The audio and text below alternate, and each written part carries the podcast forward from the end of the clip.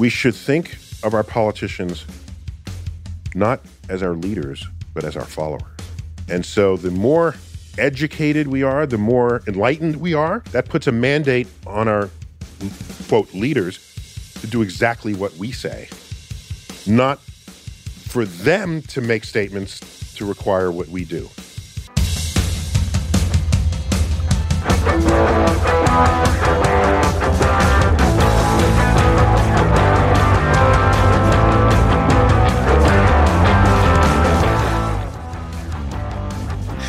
Chris Cuomo. Welcome to another episode of the Chris Cuomo Project. This is a big one. You're going to want to subscribe and follow because this one is going to get you the free agent merch. I got the ultimate free agent on the show today. If you check it out, the money that you use to pay for free agent merch, that I use to pay for free agent merch, is going to help us to do some cooperative giving to others. All right. That's why I'm pushing it the way I am. Now, the ultimate free agent, Neil deGrasse Tyson physicist, science guy, understands things so well. I've known him forever, and he is finally doing something that I had always hoped he would. He's applying his understanding of critical thinking or science, if you want, to what's happening around us and the issues that are dividing us. Very interesting. He's not going to tell you what to think, but he is showing us how we should think as critical thinkers, which is what should matter most. It's the one thing we need critical thinkers, free agents. Neil deGrasse Tyson, Starry Messenger is his new book. It is such a good read. And if this plays like a love letter, it's because it is. I believe that we need to put more emphasis on our thinkers, our philosophers, our scientists, our poets, our people who create things and think about who we are. And he is one of our best. You know who he is, Neil deGrasse Tyson. And, you know, other societies, other cultures, they look to men like him and women like him, thinkers, writers, philosophers, scientists. What do they think about the issues of the day? What matters? What doesn't? Why wouldn't you want your best put to the test of what matters in the public square? Now, here I get it. They stay out of it because it's too dangerous. It's a brave move by the professor. And I was so happy that he came and sat on the couch. It's so good. The man has a lot to say, but most importantly, it's so much brain food for us to be better critical thinkers. Neil deGrasse Tyson with a must read book and a must watch and listen conversation.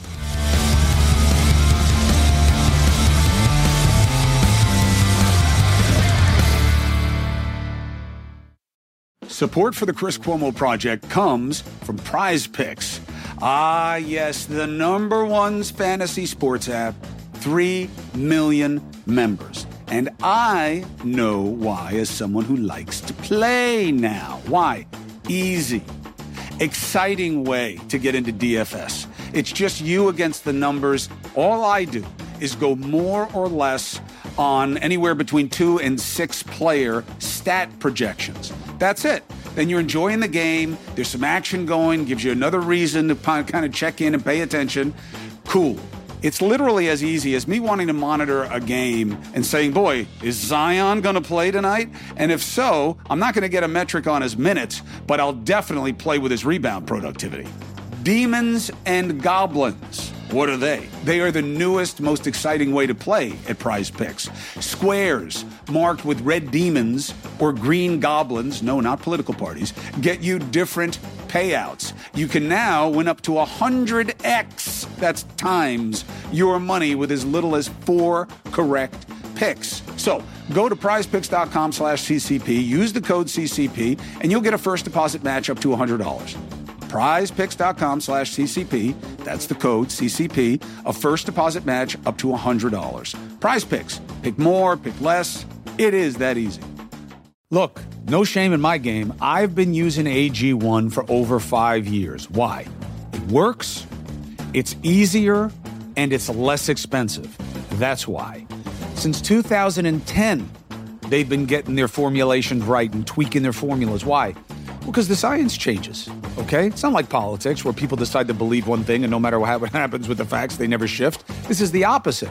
Ooh, prebiotics work with probiotics, but in this way, D works with K, and this type of B works with that. They have the scientists doing it, so I don't need all the bottles, I don't have to spend all the money, and I don't have to figure out when to take what and why. More importantly, it's not just the regular list of vitamins, it's the extras, okay?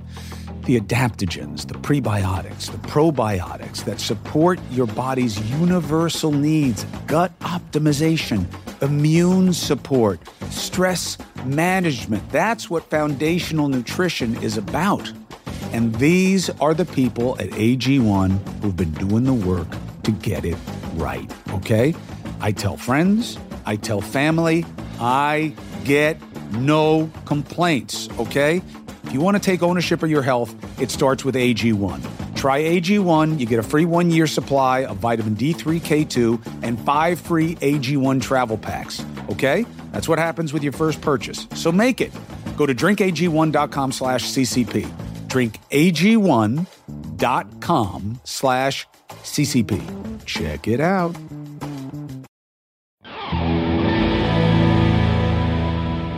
Professor, Dude. what a pleasure. Hi, Thank man. you for being my friend. Good Thank s- you for being here. Good to see you again. Now, what I have just said in the introduction, I will redouble on, which is this is a love letter to Neil deGrasse Tyson because for over 20 years, I have been saying we need our best and our brightest to talk about what's happening in the public square. And you are one of our best and brightest in our country.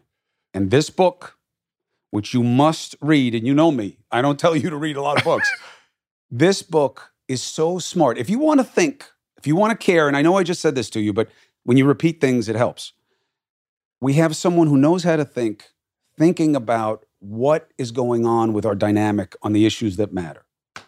This is what we need. Yeah, I was pregnant with the book. The book is actually, again, forgive the uterine analogy, but I've been, I've been gestating that book for decades. Ever since you told me that, and even earlier, I was observing the world around me, and I'm saying, no, that's not. They didn't think this through. This whole community is making a decision, and don't they realize that the statistics don't support? And I kept my distance because I'm an astrophysicist and I'm telling you about the Hubble telescope and all the things you want to hear from me, but I'm collecting these observations throughout my life. In fact, I remember the first moment it was I was 14 and I'm certainly scientifically literate. I was early science geek. All right. And there I am. There was a comet that was coming by, Comet Kohoutek. Uh, wait, I'm old. I'm older than I'm like I got 10 years on you, dude. Uh, this is the early 70s. And Comet Kohoutek is coming by. We discovered it really far away. So people said, if we discovered it that far out, by the time it gets here, it's going to be bright. And it was going to come around in December, like it would be a Christmas comet. And like in October, before it was visible to the naked eye, I saw full grown adults holding signs saying, Repent, the comet is coming, the end of the world is near. And I said, No. And I'm 14 years old and I know that's bullshit. And you're a full grown adult. What's wrong with you? How, how, and, it's one thing to just not know. I, I'm an educator. We, we're attracted to people who don't know stuff because that's Hence what we our do. friendship. We, we teach. that's what we do. But if you think you know something and don't, that's dangerous. Now, that person was a no societal consequence, right? They didn't have their own TV show. So being pregnant with this, um, this past year, I said it's it's ready to be birthed. I'm looking for the page in the book. So saith the professor um, that there is a, a rule that one of the aphorisms you have in here is that never thinking something is true if you know it's false, Oh yeah, no, no, and so- never saying that something is false if you know that it is true. Well, no, so it's slightly different from that. Tell me. It is the methods and tools of science have only really one objective. All right. It's, I'm going to restate this scientific method. All right. Typically, when you hear it described, whoa, experiment, induction, deduction. No. Yes, but no. Okay. Here it is. Do whatever it takes to ensure that you're not fooled into thinking something is true that is not, or that something is not true that is. Period. And if it means your eyewitness testimony is insufficient because you didn't have your coffee this morning, or because you have some delusions, or because you, have some, some social, emotional pains that filter what you're seeing and reporting, find another way to get the data. Because these would be forces operating on your bias that puts a gap between what you think or want to be true and what is objectively true in the world. And science is all about that. That's what that's the back on which civilization has been built. That's why planes don't fall out of the sky. That's why we can land spacecraft on comets, okay? That's why we can collide with an asteroid. We can park a telescope a million miles from Earth and observe the edge of the universe. That's why. It's why your smartphone can tell you the shortest route to grandma's house in traffic without any human intervention. That's called science, technology, engineering. First uh, footnote Neil deGrasse Tyson does not get heated up about things ordinarily because he's a thinker. He's very emotionally sensitive. But what we are doing to ourselves is so preposterous that someone who bases his life on objectivity can't handle it. I can't, I can't, I'm, I'm losing it. Cut to, we're finally allowed to go out and eat again at some point during the pandemic. I go to a restaurant near where I live. Neil's there with some friends. I have none, so I'm alone. And I walk up and I say hello. Neil is in the middle of conversation with people where he is clearly what we used to call vexed. Okay. And he says to me, I've been watching what you're doing, brother. This is crazy. he says to me, he's like, this is crazy. Nobody believes anything that you're saying. I said, I know there's an attack on yeah. science. Yeah. And he said to me, he was like, no, no, you can't attack science. Science is knowledge, science is wisdom, which means we've already done the vetting. You have to show people what vetting is. and I was like, Yup. And I left. and easy to say, hard to do. What did it mean to you? Doesn't matter if it was Fauci or who it was, although I did believe you shouldn't have had a scientist making political arguments to people. You put him in a bad position because people want certainty. They want you to give them hope and aspiration. And that's what politicians do. They tell you things that are maybe a step or two beyond what we know because of what we want to believe. That's not what you do. I tweeted recently, I said, politicians lie to us because we want them to. It's like, don't tell me the truth. Tell me what I want to hear, and I'll vote for you. My father once said, may rest in peace. You'll never hear a politician say, You don't like your taxes? Make more money. Be more useful to society so that people pay you more so you don't care about having to pay taxes. no one's going to tell you that right. because it doesn't give you an agency for your animus. Agency for your animus? Whoa. Oh, you can have it. I'm huge on. Wait, what? What, what SAT? Te- did you get 800 on your verbal SAT? How quickly? Agency for your animus. How quickly my friends are astonished by anything that comes out of my mouth larger than the word mayonnaise. I know those two words. I just don't use them because I'm trying to actually communicate with people. That's why I have you here. Okay. okay. I just say because it's alliterative. If it rhymes, I feel like it must I, I love alliterative. Yeah. And so, I think that would be assonance. That is assonance, right? As opposed rhyming to vowels. Yeah. Yes. Thank you. Yeah. There he is. So you watch the world and people are saying, I refuse to do X because I don't like it. And even if you tell me that there is a basis in scientific understanding for this thing, I will just accuse you of trying to make me do what I don't want to do. There is no objective basis. What did it mean to you? So, what you just did there is an amalgam of different attitudinal postures that are out there. So one of them is I don't care what you say. I have my freedoms and I declare that my freedoms is I don't want to do anything you tell me. On some level that's defensible, right? It's they're not saying the science is right or wrong.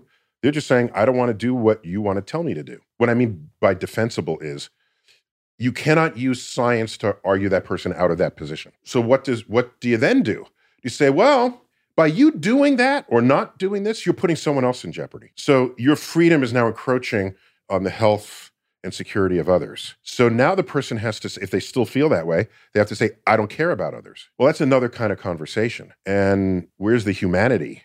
Is, is this, what have we lost in society where you don't care that you could get someone sick who then ends up having their grandparents die, right? Um, if you looked at the numbers, the the excess deaths from COVID are real. right? They're not just people who would have died anyway, they're people who would not have died anyway, not at least in that year or the year that followed.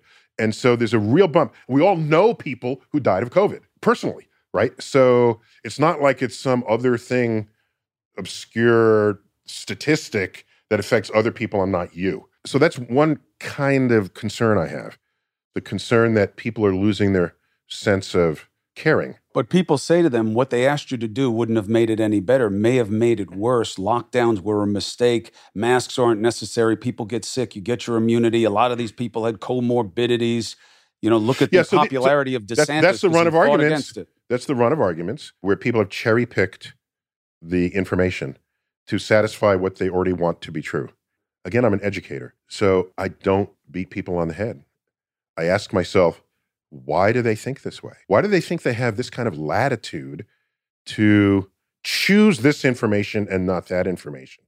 And then I realize that science needs to be taught differently. This is almost too easy to give this as an excuse because I, people say, "Well, is the isn't the answer more complex than that? Is it a social cultural budget?" No, I think it's just how how did you learn science? Was it here's a book, textbook? Oh, by the way, there are words that are boldface. Better memorize those, okay? Because there's going to be a test. all right, and um, and you study the chapter, take the test, and then you move on. And then at the end of the class, you're done, and you move on to something else. So you learned a body of knowledge, maybe retained it, probably not. Many people lose what they learned. Uh, can I give a quick off ramp? I thought he was going to quiz me for a second. I was like, this is going to go very badly. I was just hoping I could spell science. A quick off ramp. Do you remember the comedian Father Guido Sarducci? Oh, Okay. He had one bit, okay? One bit I just has stuck with me my entire life. He said he's going to start a new university, a 10 minute university. You can get a degree in 10 minutes. He said, No, you can't. How are you going to do that? How? How? Okay, here's, here's how. He will teach you only the things you would have remembered five years later. okay, so economics, supply and demand. Buy it, sell it for more. Boom. That's your you get the A plus. Okay. S- Spanish class. ¿Cómo está usted? Muy bien, gracias. Boom. So, so this was deep to me because I said, when I teach classes, what does it mean to give this nuanced syllabus with all this detail that yeah, in the subject, it matters if you're going to be an expert in the subject. But if it's your one pass through the content, let me teach you things that you're going to want to remember, that you will remember. So after that Guido Sarducci bit, okay, I saw that while in high school, so I didn't teach until later. I shaped my university classes based on what I thought people would remember the most. So much of what you're taught in a science class gets regurgitated and forgotten. Somewhere in there, you need to learn. You need to be taught. Science is a way of querying nature. It is. It is a. Want to wait for the siren? no, I. no, because it, it, this is New York City We're now. New I hear City. science every five seconds. We keep it real Oh, here. keeping it real. I can't tell you how many times over the years doing interviews, people have been saying something and a producer has stopped it and been like, if we could just wait for sound. I was like, he's saying why he knew his mother was going to die. You really want to go No, back? to yeah, yeah, yeah, yeah. So don't worry about it. It'll all make sense to the people listening. So, what I think should happen is in every science class, some fraction of the syllabus needs to be devoted to what science is and how and why it works. And what is it about science that empowers you to have confidence in its results? And what about science enables you to say, I'm not sure about these results, but it's the best available. Let me keep doing research. That was the part that That's I, missing. That's missing. I believe in people's missing. understanding yes. of science. It usually doesn't matter. I can get a result from a telescope, and I can say these were the first results. This is what we think is happening. And a month later, we say another telescope found something else, and you're kind of fun. It's like, oh, this is like the the bleeding edge of Mhm. discovery. All cool. But if it's a new virus, and we know this much, but not that much about it? Is it your task to make stuff up or to? to I mean, uh, what I did the entire time is I followed the guidance of medical professionals. At any given moment. And once you realize that that is science on a moving frontier, you have to say to yourself, this could change. And if it does change, it doesn't mean there was something nefarious about what happened last week or a month ago. It doesn't mean that at all. It means we have better data to have more nuanced guidance on how you are going to, in the case of COVID, to resist the virus. Early in the days, we were scrubbing everything. There's some viruses that transmit that way.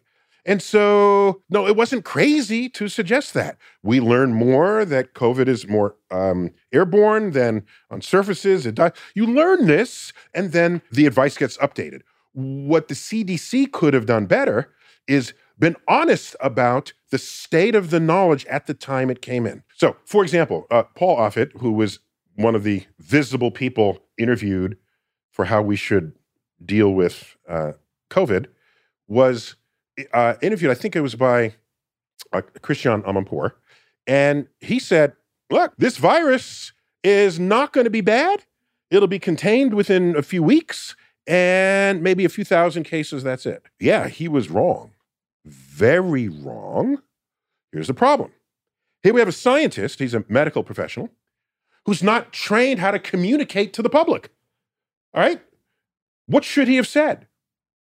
Here's what he should have said Right now, there are measures taken in these countries that have contained the virus in these ways. He had presumed the United States would respond as swiftly and as efficiently as these other countries. And had we done so, it would have been contained, but we did not, and therefore it wasn't. But since he didn't present his information couched that way, this is a declaration of a medical professional. And then three months later, it's wrong. And then you say, well, therefore, I will not listen to anything else he says. This is bypassing an entire understanding of what's going on and how and why you can and should interact with that information. So that's what's unfortunate. Context. That is fine in the classroom, in the boardroom, at a conference. In politics, doubt is death. If you are explaining a position, you are losing. Here, and uh, hold on, hold on. That was their mistake. Hold on. Is that they fell into that game. No, no, you can't say it's fine in the classroom, but not here, because if it's fine in the classroom and an entire generation of people is trained this way, they won't vote for people who carry on that way. But they did. No, no, we don't have this generation yet trained to know what science is and how and why it works. The entire first chapter of that book mm-hmm. explains what is an objective truth and how you arrive at it. And if someone has an answer, if someone has a result, you know what the press does? I'm going to indict you and your people. Go ahead. I'm coming for you too. Oh, I'm right here. Don't worry about it. You I'm, I'm, just letting you go through your ammo. All right. I think I got some reserves in the back. Go ahead. Back what about 40. my people? What do we do? What you do is you find some research result that's intriguing or conflicting with prevailing wisdom. Mm-hmm. And you lead with it because you want to be the first to break that story. Because mm-hmm. if it's true, it's amazing. Mm-hmm. But most stories like that are not true. Mm-hmm. Yes, the research result of that one study was what it was, but you need it to be, it needs to be verified. I devote pages in this to try to get people to understand one scientific result is not, yeah, science is a path to truth, but one researcher's result is not the truth. That has to be skeptically assessed by colleagues doing other experiments to see if their result holds up because they might have been biased. They might have used a wall current that was different from what they should have used. There might have been a spike in the in the day. Anything could have happened. They could have had a disgruntled graduate student who turned the knob the wrong way. This happens in science. It happens all the time in science. We verify, you get a confirmation of it, then you have a new objective truth in the world. But the press jumps on it and then when you get a different result, so is cholesterol good for you this week or is it bad for you this week? Because you jumped on the early studies that said one thing versus another. Remember, when was it, uh, 15 years ago, about the Mediterranean diet, and that was going to be the best way, keep down on the animal fats. Do you realize that was a European study, had a gazillion people in it? Great. Look how big the study is. You realize that study, European study, did not include France? France was not part of the data. They mainlined duck fat in France. Okay. okay. And you realize their life expectancy is like six months less than Italy. Okay. It's, there's no really big difference there. It was absent from the study. So the, the researchers themselves were not biased in their interpretation. The foundations of the data were biased. And if you don't see that, you're going to lead to conclusions that are not true, but which is why you need other studies. I'm with you. I'm with you about it. But again, we need this type of intelligence and rational thought applied to politics. The problem is the rules of the game don't really allow it. And that's what happened during the pandemic was yes, you didn't have the generation in place who knew how to be objectively skeptical, but also in politics, it's about certainty. If I raise taxes, this will happen. If I lower taxes, this will happen. If I do this, this will happen. And then I sell you on it and it's messaging and people want to believe that or not. And that's where it is. What happened with the pandemic, and I lived it in real time as part of the problem um, in the media, was they would come out, Fauci, anybody in a white coat, and say, here's what we think. One, they didn't know it's what they, this is what we think right now. Okay. In politics, that is weakness. Okay um, because people crave certainty from their leaders. Then what happened was those people, clinicians, all of them, got caught up in the political measurements of what to say and what not to say. So that they can be effective. Yes. And yes. they started to shorthand some of the things. For instance, we were all cleaning our vegetables. Then it went to being an aerosolized virus. They didn't come out and say, we were wrong about the cleaning thing, stop that when I said we didn't need masks, it's because we thought it was that kind of virus. Now we know it isn't. I was wrong. That's we what, need to do this. By the way, it's not even the statement that you were wrong, because at the time, you were right. Th- right. So, so it's not about right or wrong, is at any given moment, what does the best evidence tell you? But in politics, a change of position. And I'm going to tell you, weakness. we need to breed, train, whatever word you want to use, a generation of people who are not susceptible to that in politicians. Not only that, I'll say it here, but I haven't tweeted it yet, okay? It's maybe in this democracy, it's a republic, I, I get it, but representative democracy, we should think of our politicians not as our leaders, but as our followers. And so the more educated we are, the more enlightened we are, that puts a mandate on our quote leaders to do exactly what we say, not for them to make statements to require what we do. They should really be viewed as our followers. People like to be led. They like it easy. That's uh, they like people they don't like having their choices and then they can criticize. There's a I quote Walter Bagehot in there, 19th century essayist, where he says, There's no greater pain to the human spirit than the prospect of a new idea. so he's indicting. So, you know, you just rather be told what to do and you do it. You don't have to think. And you get somebody to blame. So, one step backwards. Yeah. You had been careful about getting involved with things that were political. I mean, historically. Yes. No, no. I would say that differently. Go ahead. Th- th- uh, yes, but there's a nuance that that misses.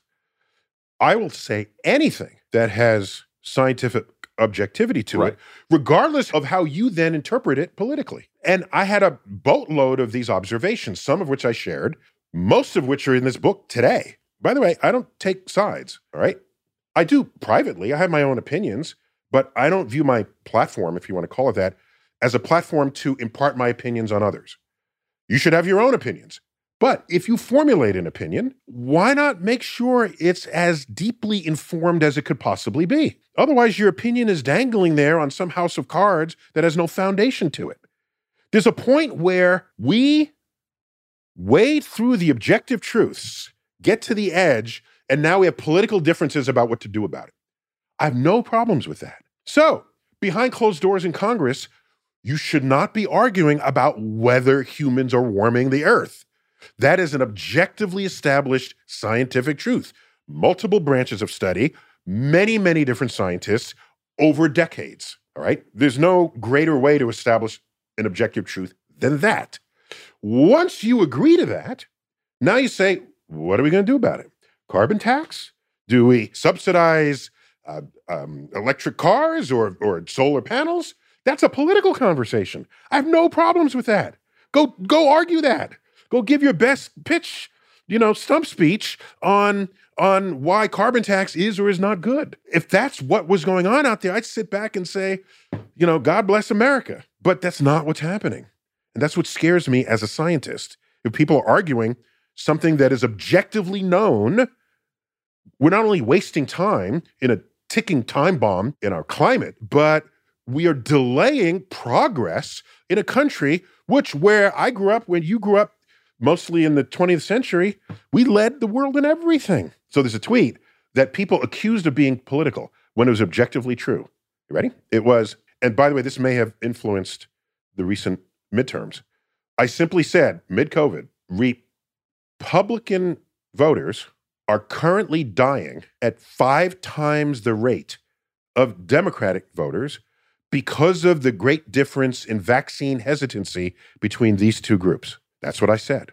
Deal with it. People said, unfollow. I'd, I'd follow you not to be, have politics. I didn't. Well, since when are you getting political? The fact that people even viewed that as a political tweet and not a statement of facts. And I thought, naive that I was, that the Republicans say, you know, we should get more vaccines so we have more voters for the midterms coming up. I, I thought this would be a call to action for, for Republicans. But no, people criticized it for being political. And the fact that a person would think of it that way deeply concerned me because they could not distinguish between an objective truth and something they thought had political leanings. Also, they're playing a game where saying you're being political takes away the objective relevancy of what you said. I can just cast you as being a lefty and it's over. The problem on global warming and change and what to do about it is time. You are asking people to do something today about something that is not real to them today. I tried to address that in yeah. one of the chapters here, where there's a chapter, Risk and Reward, where you're smoking a cigarette. Why? Oh, well, okay, I like smoking and maybe I won't die. Okay, fine. Well, what, what is your chance of dying? All right, we, we know the numbers. Uh, what percent of heavy smokers will, will, will die of lung cancer and other heart disease related illnesses? All right, we know that number. I have the correct number in the book. So I said, let's recast that. Let's say next Tuesday, all chain smokers, in the first cigarette they light up, they walk out into the street, light a cigarette. 10% of them, their head will explode in a pile of goo and they'll fall down bloody on the pavement. The rest of everyone can smoke cigarettes for the rest of their lives and with no concern. Okay? Now, this is like gratuitously gory as an example, but there's some interesting facts about it. First, in that example, they died instantly. So there isn't a burden to the healthcare system of trying to keep you alive when you first got diagnosed with lung cancer, with a lung transplant or a lung removal or or all or the rehab or all of this is a cost to the system. Your head explodes, it's clean. You just sweep it up and move on. Would you take that chance? I'm thinking not. One in 10 chance your head will explode just by lighting up, puffing that first puff, puff on this cigarette. And the chapter Risk and Reward is a total exploration on how our sense of probability and statistics is warped. And I think I know why. It's not taught in school. Mm-hmm. Did you take probability before you graduated high school? No, it wasn't there at all. And here's something else. Did you but surely in your life, you have found the occasion to take an average of numbers. Have you ever done that? Of course you have. We all have. Right. You add them up, divide by the number. That's an average. It's obvious what it means. And do you know the first time anyone ever took an average in the history of civilization? It was 50 years after calculus was invented, after trigonometry, after logarithms, after algebra and, and geometry. In 1753, somebody said, on the benefits of taking the mean, which is the average, of a, of a series of astronomical observations. On the benefits. And it was like, oh my gosh, that's a pretty good idea. Why don't we all do that? And I said to myself, it must not be natural for our brain to think statistically. Feel beats fact, Professor. Feel beats fact. So one fact is this is red or blue. Another fact is the statistics on this tell you A, B, or C. But politics about how you feel about the how you feel. so all I'm saying is, given that we surely have neurological gaps that prevent us from thinking statistically and probabilistically about this world, I'm not surprised that we live in a world where your feelings matter more than data. There's an entire industry that exists to exploit that neurological weakness within us. It's called casinos. You go in and there's a roulette table, somebody's betting on seven, and you say, Why are you betting on seven? Well, it's due. How do you know it's due? Oh, look at the previous rolls. Because they, they, show you the previous rolls on the roulette table. It hasn't shown up in like 20 minutes. And I say, no, it's not due. It's the same likelihood of every single roll. No, I feel it. This is our this, this is our basal reptilian brain overriding the absence of our ability to think probabilistic. There are people who have a pair of dice and they have to roll a, a, a low number so they throw the dice softly. Yep. or a high number, they'll throw it hard. Why are they doing this? What's going on? We're simple animals, Doc. Completely. And casino owners know this. Oh, yeah. They know this and they exploit it. So here's an interesting fact. That's why they keep it cold with lots of oxygen and lots of free drinks. the free drinks especially come out if you're winning. That's okay. Right. because let's stir in some extra chemicals in this brain that already only barely works. Okay. to to help you separate you from your money. So you know this. Uh, the state lottery. Do you know where most or if not all of that tax money goes to? Education. Education. yeah. So I think to myself, so I have this conspiracy theory in my head not real conspiracy, but it's like it would be an amazing storyline if someone wanted to turn it into a movie plot. If the lottery relies on you to bet with a million to one odds on the likelihood that you're going to win, when you wouldn't otherwise bet if you completely understood probability and statistics, it's in the lottery's best interest to never fund probability and statistics in the school. so so you went through 12 years of school funded by lottery tickets, and nowhere did you learn that you shouldn't play the lottery. People will say, okay, I hear it's a million, a hundred million to one. So you're saying I got a chance. And feel beats fact. People want to believe. You know, my father uh, hit me with this one also, but I've decided to make it mine. The Greeks gave us the word demagogue, somebody who creates consensus and followers through the persuasion based on fear, prejudice, self interest. They gave us no positive opposite. There is no positive opposite to the word demagogue. And that's because the negative works. Fear, the feeling of what will be good for you, the feeling of what justifies what However, you're upset but I about. Think we can be trained out of that. And I have some evidence. The American Physical Society, which is my community of physicists. Right, we have our there's, there's, an astrophysics group, the physics group, and I'm I have a foot in both camps. It's not a workout group. No, right. It's called the APS, American Physical Society. Uh, they have an annual meeting. All the physicists of the country show up. Must be a blast. Physics jokes. it's great. It's great. It's great. It's great. I might share one with you. I, I got one for you. Okay. This is like for third graders, but it's still a physics What joke. is the chance any of us is going to get this joke? No, you're going to totally get this because right, it's for third graders. Okay. Ready? Okay. Never trust atoms because they make up everything. You see what I'm saying? look how look how much he likes that's, it. That's that's you got to admit that's a total G-rated physics oh, joke. it's certainly G-rated. Okay. It'd be better if it were X-rated. Oh, you don't you know anything about jokes? All right. So they were scheduled to have a meeting, 4,000 or so physicists in San Diego, and there was a hotel snafu. And like, what do you do? Everybody's like primed and ready. Vegas stepped up, and the MGM Marina, now the MGM Grand, said, We'll take you. We're the largest hotel in the world. So, sure enough, physicists went to the MGM Grand. And a week later, there was a news headline Physicists in town, lowest casino take ever. the APS was said to never come back to the city. They were like disinvited forever. Hmm. So it wasn't that they played blackjack and won, it's that they simply didn't play because they know and understand. And by the way, as a as a PhD, I every year of my life in school, I was trained in some nuance, some aspect of probability and statistics. It has to be there all at all times. I agree, but that is a lousy proof of concept that we can get to a better all right, uh, uh, place. Oh, here's one. If here's, you have to be a member of the physics, no, no, no okay, no, here it is. Okay, let me give a, give a softer analogy. My two kids are totally scientifically literate. Okay, they were scientifically literate.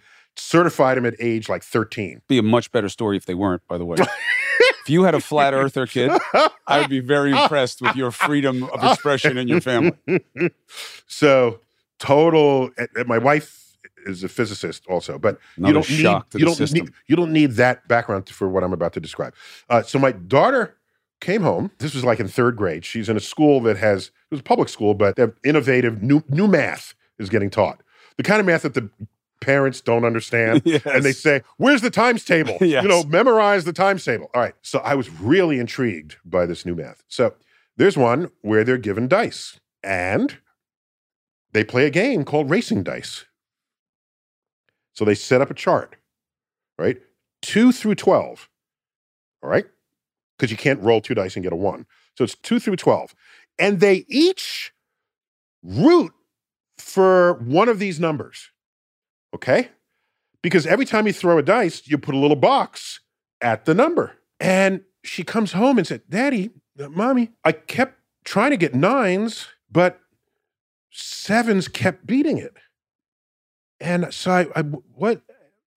And so if you lay this out, seven is the most common roll with That's two right. dice. And the least common roll is the two and the 12. Which is why you lose in craps when you roll a seven, because it's the best chance of what happens. So snake eyes and double sixes are equally as rare to each other. So this is a curve, like a bell curve, and it peaks at seven. She learned this intuitively by rolling dice on a chart, rooting for one number that was losing every time. And every time she did this experiment, essentially, sometimes it was six, sometimes it was eight, but seven was the winner. I bet that was not sanctioned by the, lo- the state lottery commission.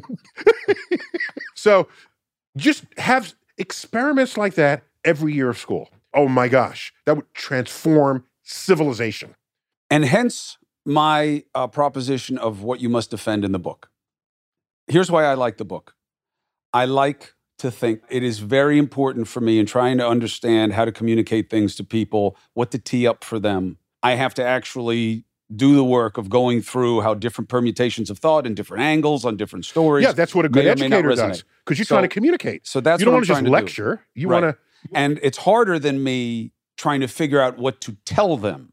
That I believe is much easier. Oh, by the way, as a man who spent most of his professional career in front of a camera, you don't always have instant awareness of how an audience is receiving you. That is true. But I, as professor, I can see. Are, Right. are they glazed over? are they getting it or are they not Are they it? reading the uh, reading their phone? Or But are I'll they tell you, listening? it is easier to say Tyson wants us not to worry about X. Don't trust Tyson. It is easier for me to say that and compel an audience and simpler. Yeah. than it is to say, look, here's what's going on with what he's saying. You got to figure it out for yourself, how you feel about it. But here's what it is. That's much harder. It's much more work. You're going to be less famous. You're going to be less successful on television because that's where we are. And here is what you have to defend about the book. This is a thinker's book. And it justifies why it is worth thinking about things and how we have always thought about things. And if you apply a little bit of thought that everyone is capable of to so many of the things, and I especially encourage people to read the book on The chapter? uh, identity. Oh, okay. Um, Gender and identity. is is Yeah. a really really uh, a good one for the way your approach is to this book. But you will lose a campaign ten times out of ten if you run against me selling what you're selling in this book. Well, I will beat you well- on any issue. Except, Name any issue, I'll beat you. except since I'm not running for office, the way that would come out is I don't face you, I face the electorate. And I tell the electorate, I want to empower you to see the world as it is rather than as others tell you it is or even how you think it is. There's how it is. But I will take and there's you an out. hold on, hold You're on. a threat to me now. I there's a- have to take there's an out. objective reality and so in an in an enlightened world you would never ascend to that platform because you would have to take positions that are counter to objective reality and your voters would know that you can only rise to that position with the posture you declared if you can sway voters to think in ways that are not consistent with what their analysis of reality is. So in this book, because people know I'm an academic, so of course I lean left, as most academics do. But this book is not about leaning left or right. This is If you lean right, have you thought about it this way? If you lean left, have you thought about it that way?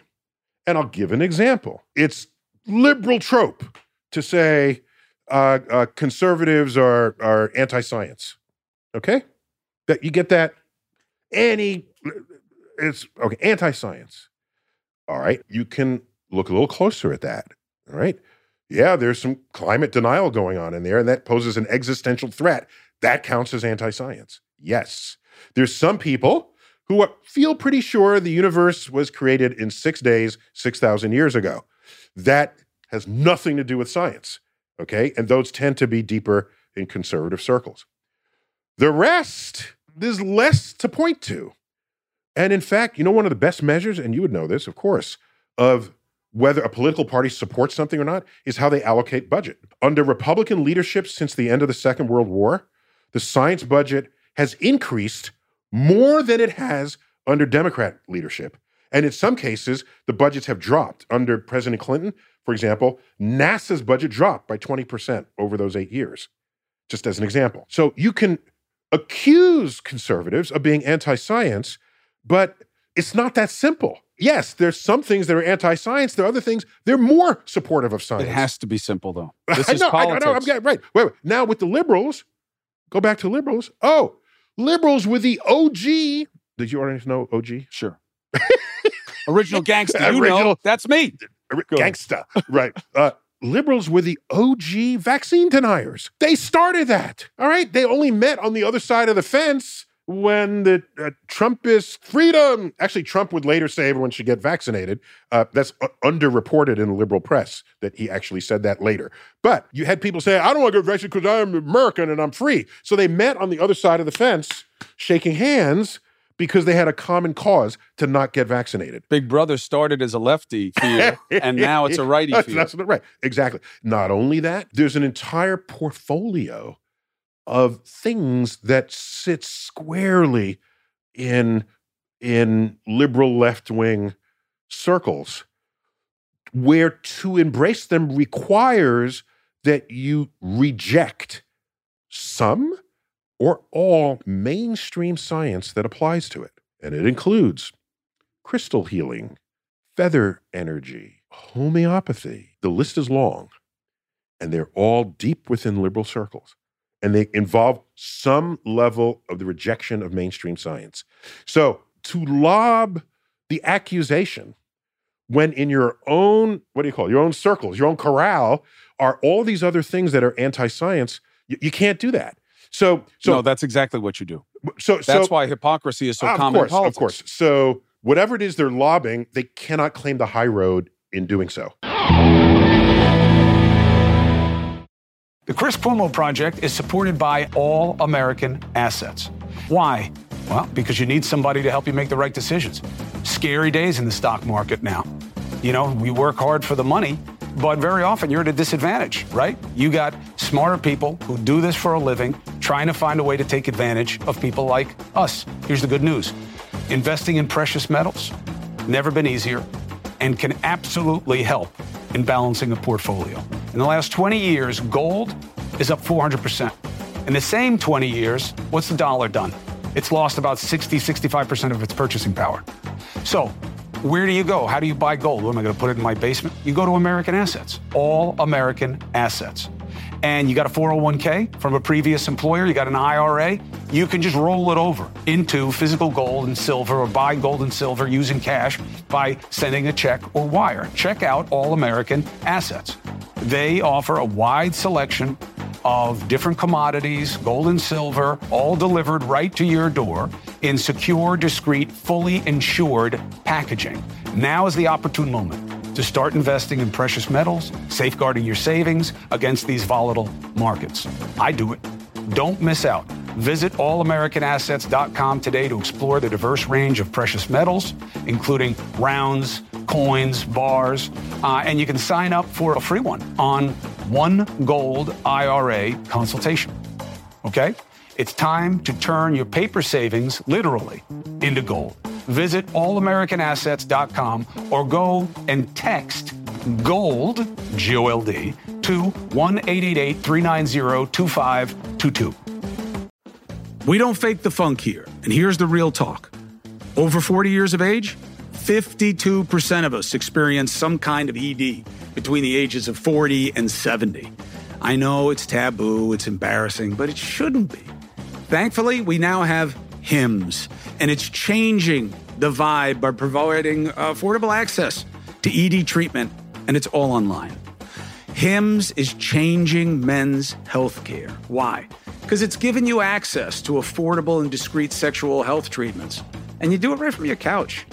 Uh, HIMS provides access to clinically proven generic alternatives to Viagra or Cialis or whatever, and it's up to like 95% cheaper. And their options as low as two bucks a dose. HIMS has hundreds of thousands of trusted subscribers. So if ED is getting you down, it's time to pick it up. Start your free online visit today at hims.com slash CCP. H-I-M-S dot com slash CCP, and you will get personalized ED treatment options. HIMS.com slash CCP. Prescriptions, you need an online consultation with a healthcare provider, and they will determine if appropriate. Restrictions apply. You see the website, you'll get details and important safety information. You're going to need a subscription, it's required. Plus, the price is going to vary based on product and subscription plan. Listen to this quote I shall never claim to have moral standards or beliefs to which my own behavior does not conform. I love that. As a student of Stoicism, You, you saw what I call it. yes, it's called the Hippocratic Oath. the Hippocratic. Get it? Hypocrite, hypocrite, not hypocrite. Yeah, yeah. They, you have a smart audience. Um, they no, got they're, it. they're good. So I love that. But here again, and this is why I love that you decided to write the book, but also as a friend, I was always worried about you exposing yourself to politics. That's exactly what we do is assert moral standards to which people don't conform. I got stopped on the street this morning, okay? And I'm not somebody you're going to just stop on the street. I get you may see me and know who I am, but I'm like a big dude. I'm not somebody that you're going to just like run up to and be like, "Hey, I got a problem with you." So this guy runs up to me and says, "Hey, I got a problem with you." Watched your show last night. I was like, "There's almost no chance that's true." I was like, you know, I was like, "So there you are. You're the person who's watching News Nation." And, Is that what and, that is? and he says, "You told me last Me and night." I and your mother were watching the show exactly last right. And her, she could go at 50 50. So she, he says to me, You accused me. You said what's going on with the homeless situation in New York City and helping homeless, that I am a hypocrite because I am a conservative and I am a believer that they are committing all the crime and that not helping them, you said, is no Christian could sell that.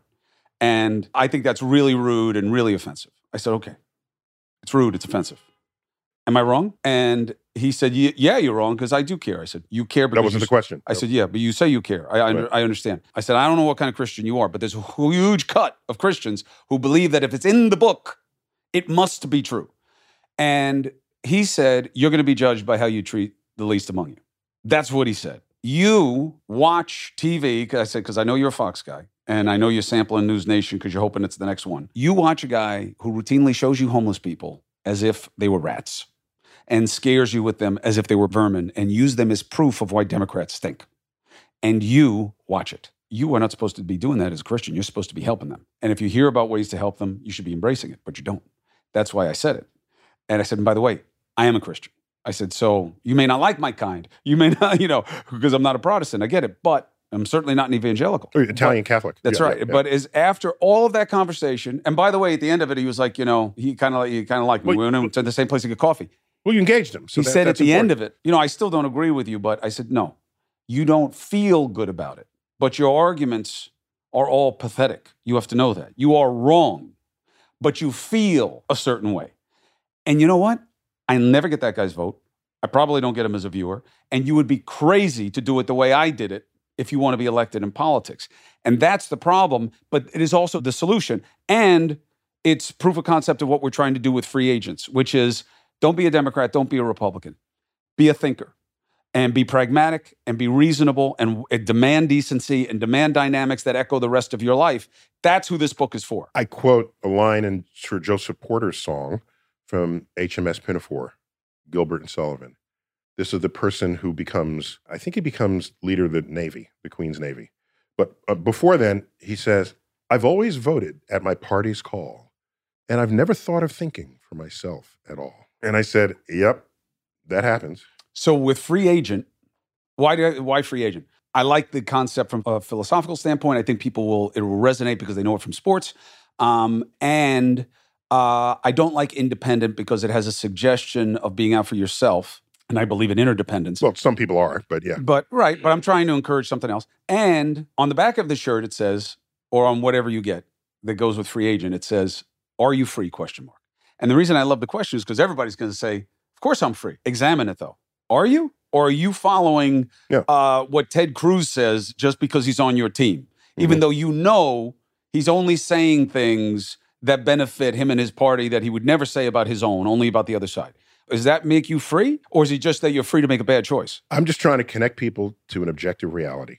And without that, by the way, there's some ways to do this.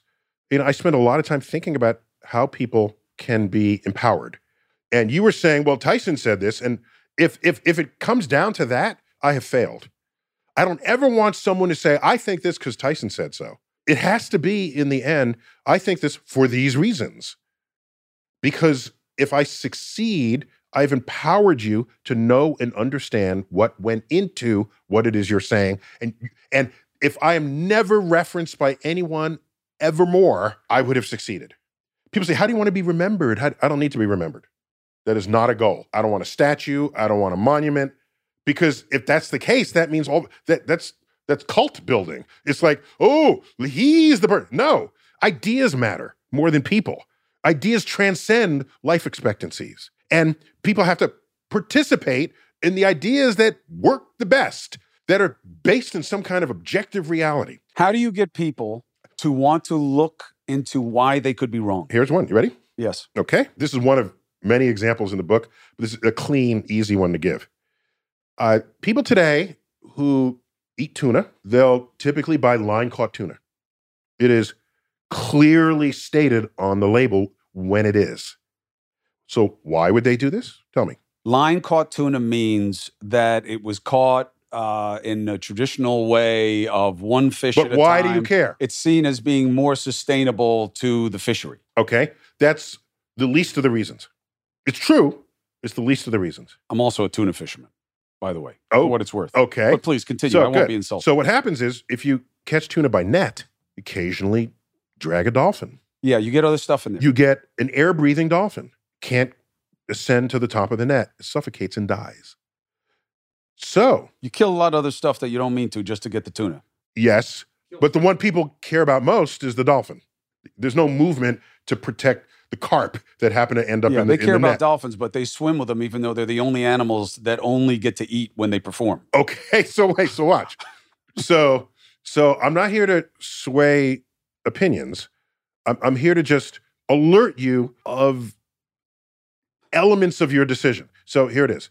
So, oh, you don't want to kill the dolphin, but you're completely fine killing the tuna. What about the tuna? Where's the lobby to save the tuna? Oh, oh, oh, though the dolphin is a mammal. Okay. Okay, so what you've done is you have a carve out in the tree of life where you'll kill this animal, but not that animal. Kill and eat, but protect this one because it's a mammal. But wait a minute, right? You're eating tuna, which means you're not a vegetarian. You're protecting the dolphins while you're eating the hamburger? Last I checked, cows, pigs, lamb are all mammals. So it can't be that you don't want to kill mammals. That can't be the reason because you're you're eating a hamburger while you're telling me this story. Oh well, it has a big brain. The brain. So okay. So now it's not just where you've carved out a certain branch of animals. Now you're carving out a subset of those that have a large brain because you value brains. Okay. Um. Well, why do you value brains? Well, because we have brains. So you want to protect things in the tree of life that come closest to us, and you don't care about anything else. Is that your reasoning? Really? Re- Okay, so let's follow through. You like big brains. Well, their brain's bigger than ours. All right. Elephants, uh, whales, brains bigger than ours. Um, so that's interesting. Oh, no, no. Well, what are we the top of? Well, all right. We don't have the biggest brains. We, we're the same age enough, so we would have learned this the same way in school. How do we put ourselves at the top? We have the biggest brain to body weight ratio. Okay. Biggest brain relative to body weight. Now we're at the top. Okay. there we are. I said, okay, well, that's good. I, I, I can justify that. And fine. But wait, do you realize it's not the highest brain to body weight among all animals, only among mammals? Do you realize mid sized birds like magpies, crows, eagles, hawks, they have a higher brain to body weight ratio than humans do? significantly because birds don't weigh much because they fly okay? All right? You don't you can't be heavy and fly all right? So their bones are hollow so they have a higher brain to body weight ratio than we do. So we're not at the top of that scale. What else? You know who has the highest brain to body of all animals certain species of ants and in retrospect yeah you can see that a whole section of their body is their head. Have you seen? That's one of the sections is just head. All right. All right. Ants top out at 15% body weight in their brain. And ants are pretty complicated under a microscope, and they're really busy with, with doing what they do. We don't know what they're doing, but they're talking to each other. They're building colonies. They're having a whole life, and they don't care about you. But you'll kill them without a thought. You, will step on them without a thought, but you're going to save the dolphin and eat. And so, all I'm telling you is, I don't care if you want to save the dolphin, but understand that your reasons are completely arbitrary for doing so. And let's let's take it another step. Let's say you don't you don't want to kill any animals at all. You're vegetarian for that reason. Forget the environmental reasons. No, don't forget them. They, those are very real and important reasons why one might choose to be vegetarian. So, but a subset of vegetarians are so because they don't want to kill animals. They might even have a humane mouse trap in their basement. You trap the mouse, got to check on it every few days because they dry out quickly. Mm. Okay, so you got to really monitor that. Can't go away for a week. They'll be dead in your in your humane mouse trap. Okay, so when you trap it, what do you do with it next? What do you do? You let him go. Let him go. Take him. Take him back out into the woods and let him go. Where it is guaranteed to be swallowed whole by an owl, pecked to death by all manner of woodland predators between nine months and one and a half years of its life. So, the best thing you could do for that mouse? Let it live in the house. Let it live in your house. Okay. It'll live up to six years in your. If you really cared, leave it in your basement. If you cared. But apparently you don't. Not at that level. You say, not in my basement, get eaten by somebody else. Oh, but I love, I love animals. Okay. Meanwhile, you're pro- if you have a basement, you're probably living in a home made from the wood of 50 trees. Each tree probably would have lived 100 years, but it was cut down to make the floorboards, the, the, the, studs that hold the two by fours, the wall, the wall panels, the, the sidings, the, the, the structural members. Each tree, 50 of them, when alive, was producing 15 times the mass of that mouse in breathable oxygen every day. Each tree was home to birds and insects and fungus and squirrels. Who do you think nature cares more about? Your one ounce chubby mouse or the tree that you cut down to build your home? What does nature care more about? Oh, well, the mouse has a beating heart. The tree does not. Well, wait a minute. If you cloak a tree, does it not suffocate? If you cut a tree, does it not bleed? If you cut off its nutrients at its roots, does it not wither and die? The topmost leaf knows if you've cut it off from its roots. In how many hours? 12 hours? 36 hours? Within a day, the leaves wither, which tells you it was communicating roots to leaves daily.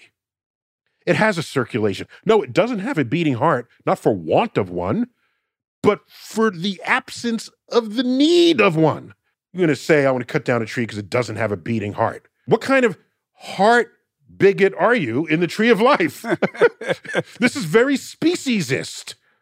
We have a heart, we have a brain. I'm going to protect those other animals that also do, but not the tree. And I'm not telling you to cut down trees or not cut down trees. I have my own opinions. I don't care if you share my opinions on this. What I'm telling you is you're saving the mouse and thought nothing of buying a home with the wood of 50 trees. Thought nothing of it. Of course, it's made out of wood. Know what's behind your choices. Yes. But what if the answer is I do? I like how I feel when I choose to believe these things or these people. No, no, that- no, no, no. It's not a choose. It's it's as long as you are self-aware of what the trees would have been doing that made your home and are no longer. As long as you're self-aware that the mouse is going to live a very short life in the wild because of you. As long as you're aware of that, fine. My issue is people make decisions without fully seeing all the parameters that relate to it. You have the conservative left that asserts that it's the family values party. Conservative right. I'm sorry, conservative right. Thank you. And the liberals are the ones with the loose morals and all the rest of it. And you pause and you say, wait a minute. Okay, I hear you, but I'm going to just look at the data because I'm I'm a scientist, but I shouldn't have to be a scientist to look at the data. That should be a natural thing anybody does. So let's look at data. How about divorce? That's not family values. That's a mark against family values. Any presidents of the United States have been divorced? Yes. Two of them, both Republicans. Okay.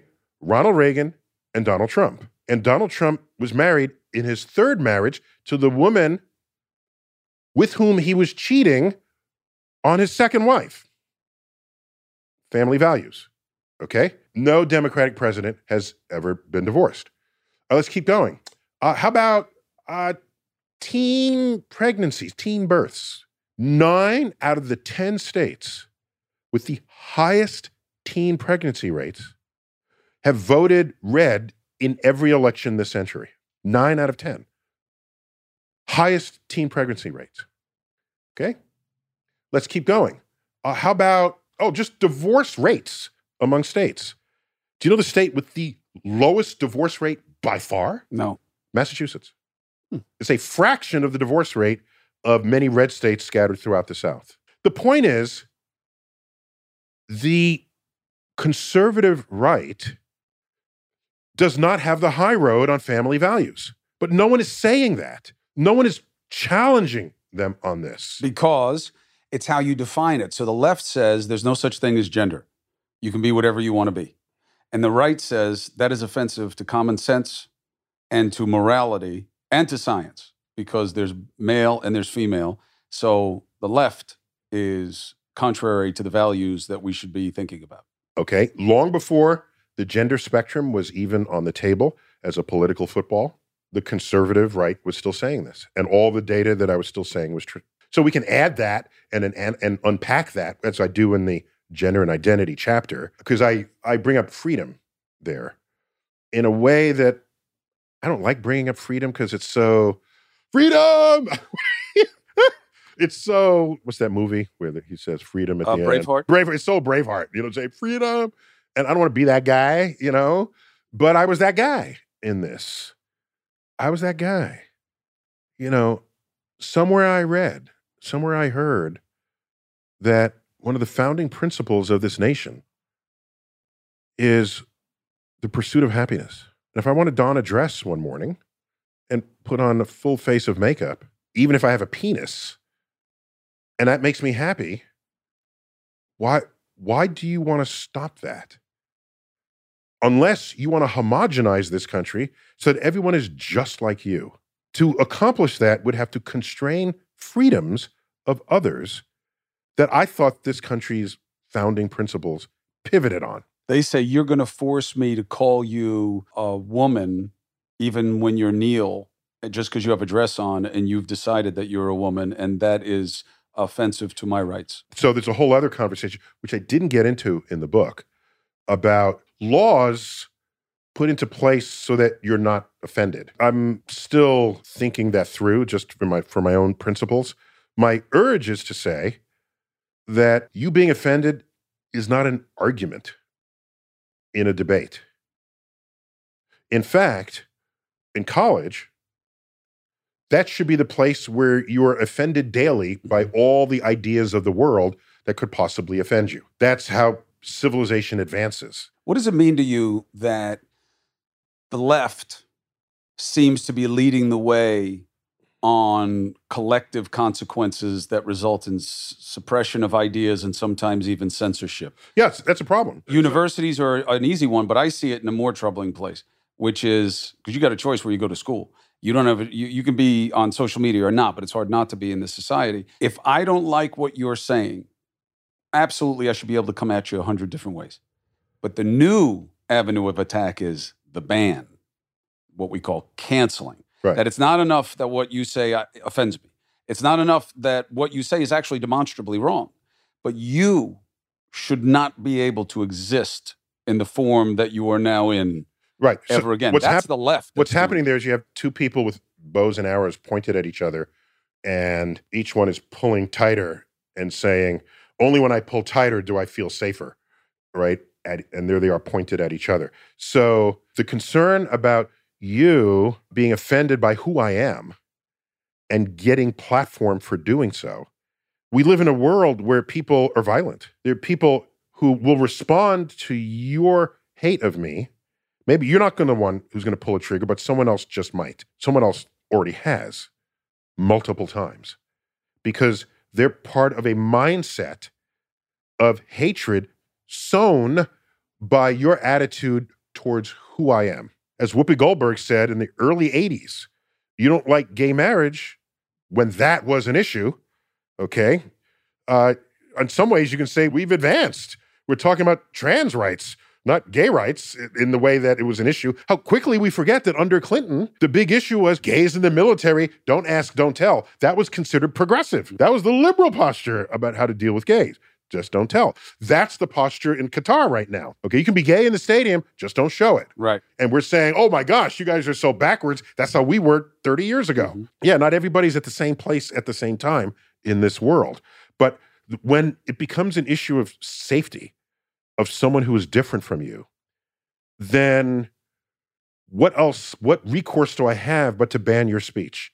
If your speech sows hatred and I get shot up in a bar, I don't have a good solution to that other than the fact that you thinking that way is bad for my security and my health. So what Whoopi Goldberg says is if you don't like gay marriage, then don't get Don't gay, ma- don't get gay married. Yeah. Don't marry a gay person. Don't, don't, don't, marry a gay person. it's kind of simple, right? We're kind of we're done. It's not, to it's not enough here. on to the next problem. Because of demagoguery, because of the work off of fear as persuasion. I'm trying. and we don't want others. I'm not arguing against anything you have said.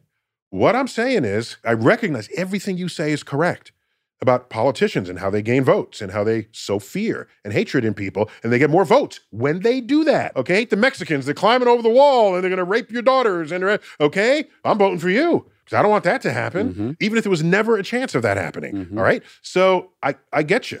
I, I I hear you. All I can do as an educator, especially as a scientist, is offer pathways of reason that you can explore to try to get some rational discourse going in this world.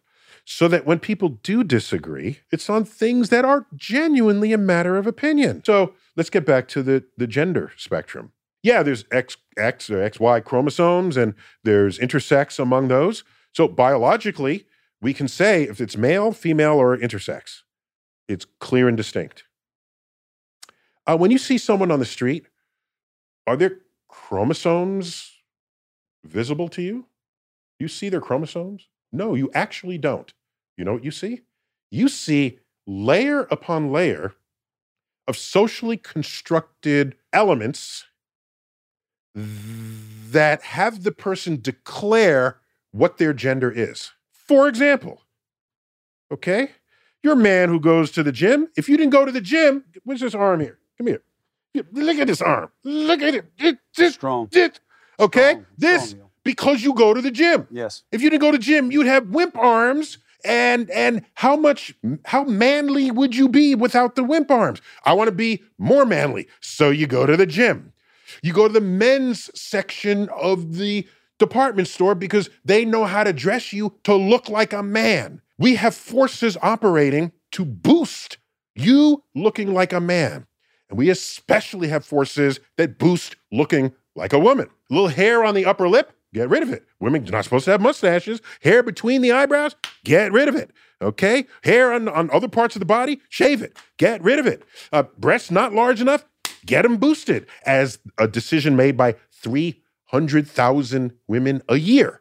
Okay? Breast augmentation surgery because it was not feminine enough. You want rosy cheeks? Put put the rouge on. Of course, men could do all of this, but if they do, then they start drifting away from the man part of the binarity of many how people want to Not see the the, world. Age. Oh God, Victorian Those guys age. like their wigs. They like their rouge. Okay, but whatever that like was- their powder. That's true. But in that age, it was even more so for the women. They had even bigger wigs and Sure. even more powder and even more makeup and even more bustle or the the Corsets. the corsets. That's the word I was reaching for there. So look at what we do to announce our genders to people. If if the XY chromosomes were sufficient, you wouldn't have to do any of that. A woman could come up to you with a mustache and you know and a and a unibrow, and it wouldn't be a thing. But it is a thing in our world. Apparently, it's a thing. So all I'm telling you is, if someone feels neither male or female, then they walk out androgynously, you're going to somehow reject them because you are incapable of thinking about gender on a spectrum when people who live on the gender spectrum have no hesitation doing so, have no problems. So I claim I spend too many pages in this book indicting the human brain for wanting to categorize things that are not themselves fundamentally categorizable, like hurricanes. You've probably reported on hurricanes in your life, okay? You're not the weather guy, but you, you know, it's in the news, okay? It is a continuum of wind speeds of a rotating storm system, but we divide into five categories. Hurricane Irma, category three, all right? That's all the news is today. Meanwhile, it's gaining in strength, but you don't report that. It's just category three. One mile an hour. It crosses over. It's breaking news. News update Hurricane Irma, category three, just upgraded to category three. It went up one mile an hour faster, but we react to the category because we can't think on a spectrum. That is a shortcoming of the human mind. And what's happening is we know objectively that there are people out there who express themselves on a gender spectrum. We grew up with children in our class. We had words for them. The tomboy, which was the girl who wasn't quite as femme. They didn't, she didn't want to play with the dolls. Okay, we had a word for her. All right, Re- rejecting her femininity and rejecting her masculinity. There's a character in West Side Story. The girl who wants to be on the Jets. Her name is Anybody's. What a name to give a character, but it's a it's a fictional story. We'll deal with it. She wants. She's got a dirty face. She's got short hair. She runs. She wears pants. She she can fight. She wants to be a jet. She's a better fighter than other jets. But no, she's a girl. Period. We we grew up there guys in our classes that were more effeminate than other guys. They were probably ridiculed for it. Did they start the day say, "I want to be ridiculed today, so let me behave effeminately"? I am sure that is not what was going on in their head. They just came out according to how they felt and what they were that day. And we take our binary lenses on the world and force people into it. And if they're not, we're going to ostracize them. We're going to make them the brunt of a joke. We're going to criticize them, pass laws about them because you can't think on a spectrum. That's an abomination of the intelligence the human species has been endowed with. One other example of not thinking on a spectrum a crime gets committed. Cops go interview the victim. They say, uh, Can you describe the, the perpetrator? Was he white or black or Asian or brown, whatever? You only get four choices there? Really? Four choices. So if they say, Oh, black person mugged them, then I'm walking down the street and immediately become a suspect, even though there's a thousand shades of what it is to be, quote, black in America. But no, if you're not white, you're black. You're not a boy, you're a girl. You're not this, you're that. You know how I know we have the capacity to think on a continuum? Go look at the hair color aisle of the pharmacy. There's 200 hair colors for women, each with a name, and every box has a different model modeling that hair color. Is it autumn mist and desert wheat and the 25 shades of blonde? We've thought about how to distinguish nuances and categories. Do an interior decoration of a room? Talk to an interior decorator? Um, What color, what, what shade of white would you like for your the paint on your walls? I just want white walls. No. Look in the Benjamin Moore catalog, 100 shades of white. 50 shades, they're literally 50 shades of The black. gray? Of no, gray. so these are colors that have the word white modified by another word. I know we can do it. We do it for for these pockets of civilization. So I so what the cops should have is a color wheel and say, show me the color that comes, even though I hate eyewitness testimony because it's rife with bias and things, as a first cut, say, here's a color. Point to the don't name them with a single word that lumps everybody together and gets me picked up when I had nothing to do with the crime because the person that did it, their skin was either much lighter or much darker than mine. Be a little more precise about this. So, this, this is just my diatribe here to say, and all that's in the book, Mhm. okay? I, I'm just trying to say that I don't want your inability to think on a spectrum to create a law that constrains my freedoms or gets me arrested just because you're too lazy to think on a spectrum. my very simple version of that for people because I've I've now seen this raise its head when it comes to you know, there are all these videos online of people almost exclusively on the right in the cottage industry of of developing their own followings. They're like fighting with mostly college kids where they say so you want me to call you a boy even or male even though you're female I'm not going to do that it's offensive to science. My follow up yours is better but mine is the the the primary step is so you want to apply an objective scientific standard to this, but only this. You don't want to do it to global warming. You don't want to do it when we're in the pandemic. You don't want to do it anywhere else. But here, because it it. works for you, That's good. that we know we have male and female, it fulfills your, your you political wanna- bias. you Yeah. want to stay on it because it works for you. Yeah. And what I love about this book is if you really take yourself seriously, if you really do, you need to read the book because it, it does. When I was going through it, there is a little bit of an embarrassment when you're reading the book, but it's a good thing. We need to think about why we think the way we do. That's right. I've more than one person has told me And that's uh, in, in the comment thread. I've seen someone say, you know, I was reading the book and there's a part that made me angry, and then I realized, oh my gosh, there's a reason I felt this way and I thought this way, but I don't have any foundations for it. And I was angry because now I have to unthink that. But then, quote, he attacked the uh, the Yeah. other side with his equal as vigor, so he couldn't brand the book as a political trope, as, oh, as a political It's tract. definitely not that. Right, it's definitely not. Speaking, just one last thing about gender. Please. Let get back to your. You said earlier, your religious, Yeah. uh, Italian Catholic Joan of Arc. We all know Joan of Arc Sure. burned at the stake. Couldn't burn her at the stake for not being religious, because this was a this is half of what she was trying to be was religious. Okay, she was defending France against the incursions of British occupation. Do you know why she was burned at the stake? One of the major reasons, which is all throughout her trial, Being a woman, cross dressing. impersonating man. Correct. Cross dressing. 1435, whatever the date was, 15th century, cross dressing. So you can, so I looked and I say, damn, that's, that's pretty severe.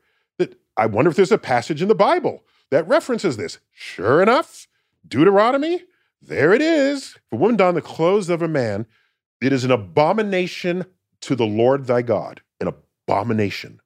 They would cite that and say, you, you're wearing clothes of. By the way, she's leading soldiers into battle. She's not going to wear a skirt and ride side saddle into battle. Okay, the woman's going to wear some pants. Okay, and so to me, she's like the hero of tomboys. All right, of the day. But society at the time, religious authorities couldn't handle it.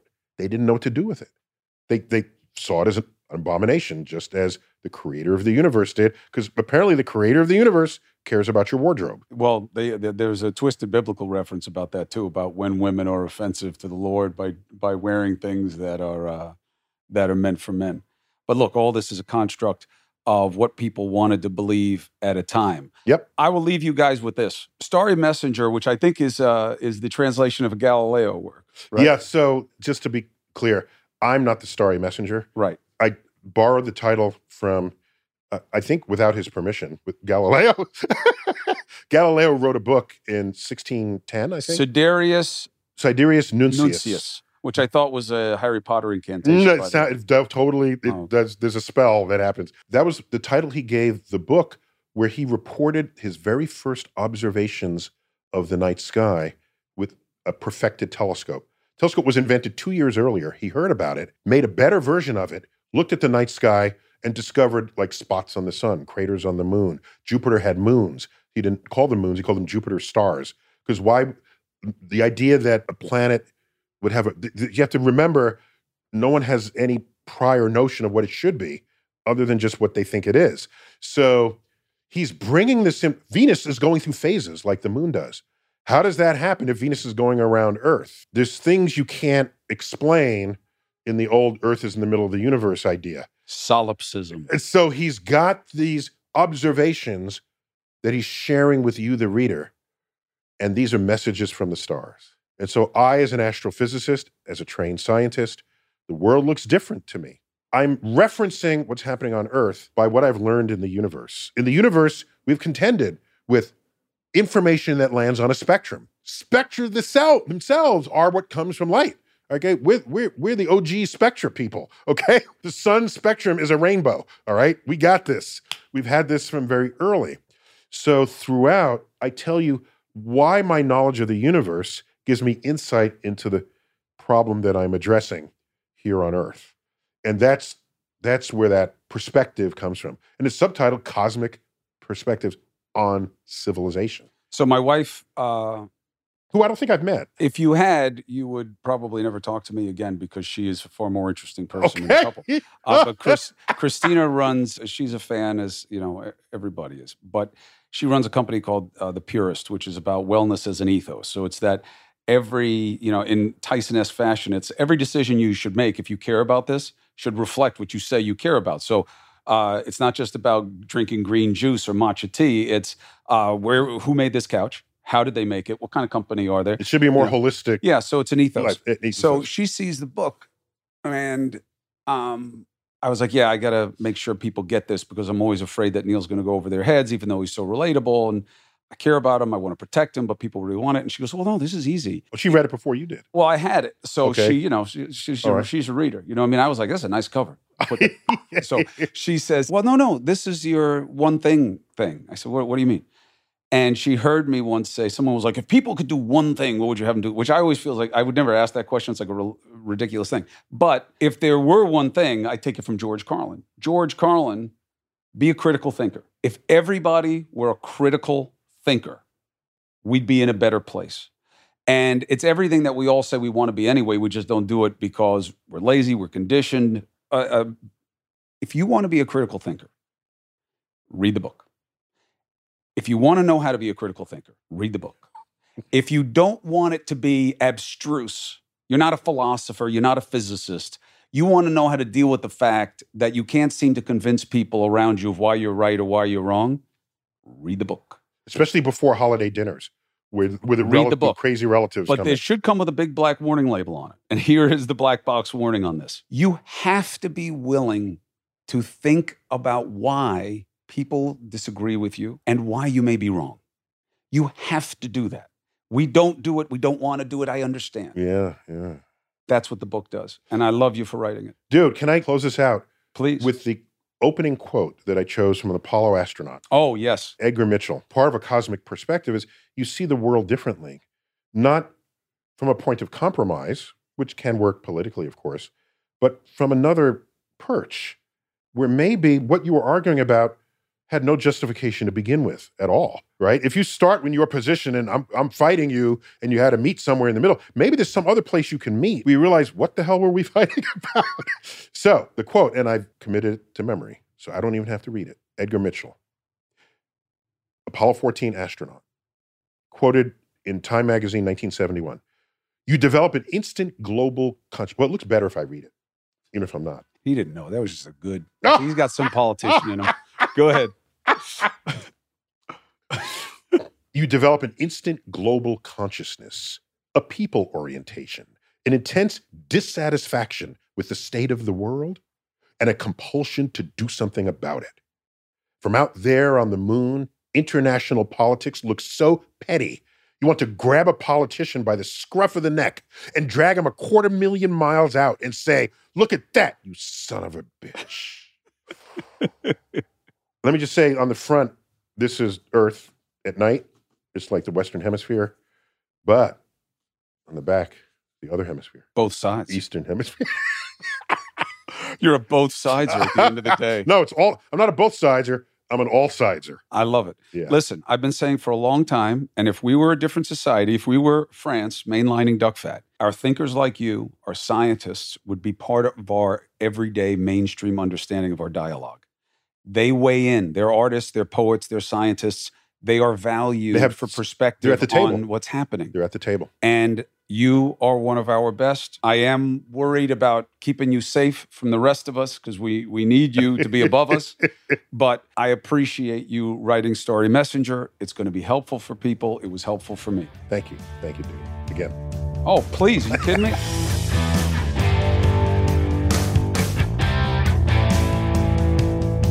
Man, Neil deGrasse Tyson is so nice. We need to rely on our great minds more. Think about it. Why do we have like just people who can survive the system in our politics? I'm not saying that he should run for office. I don't want his wife to come after me or his kids or him. But I do think we should engage our best thinkers on the things that we should be thinking about best. And that's Neil deGrasse Tyson. Thank you so much for watching and listening to another episode of the Chris Cuomo Project. Please subscribe, please follow, please comment, and check out the free agent merch because it's all about us doing for others. And I'm so happy to be in it with you. I'll see you next time.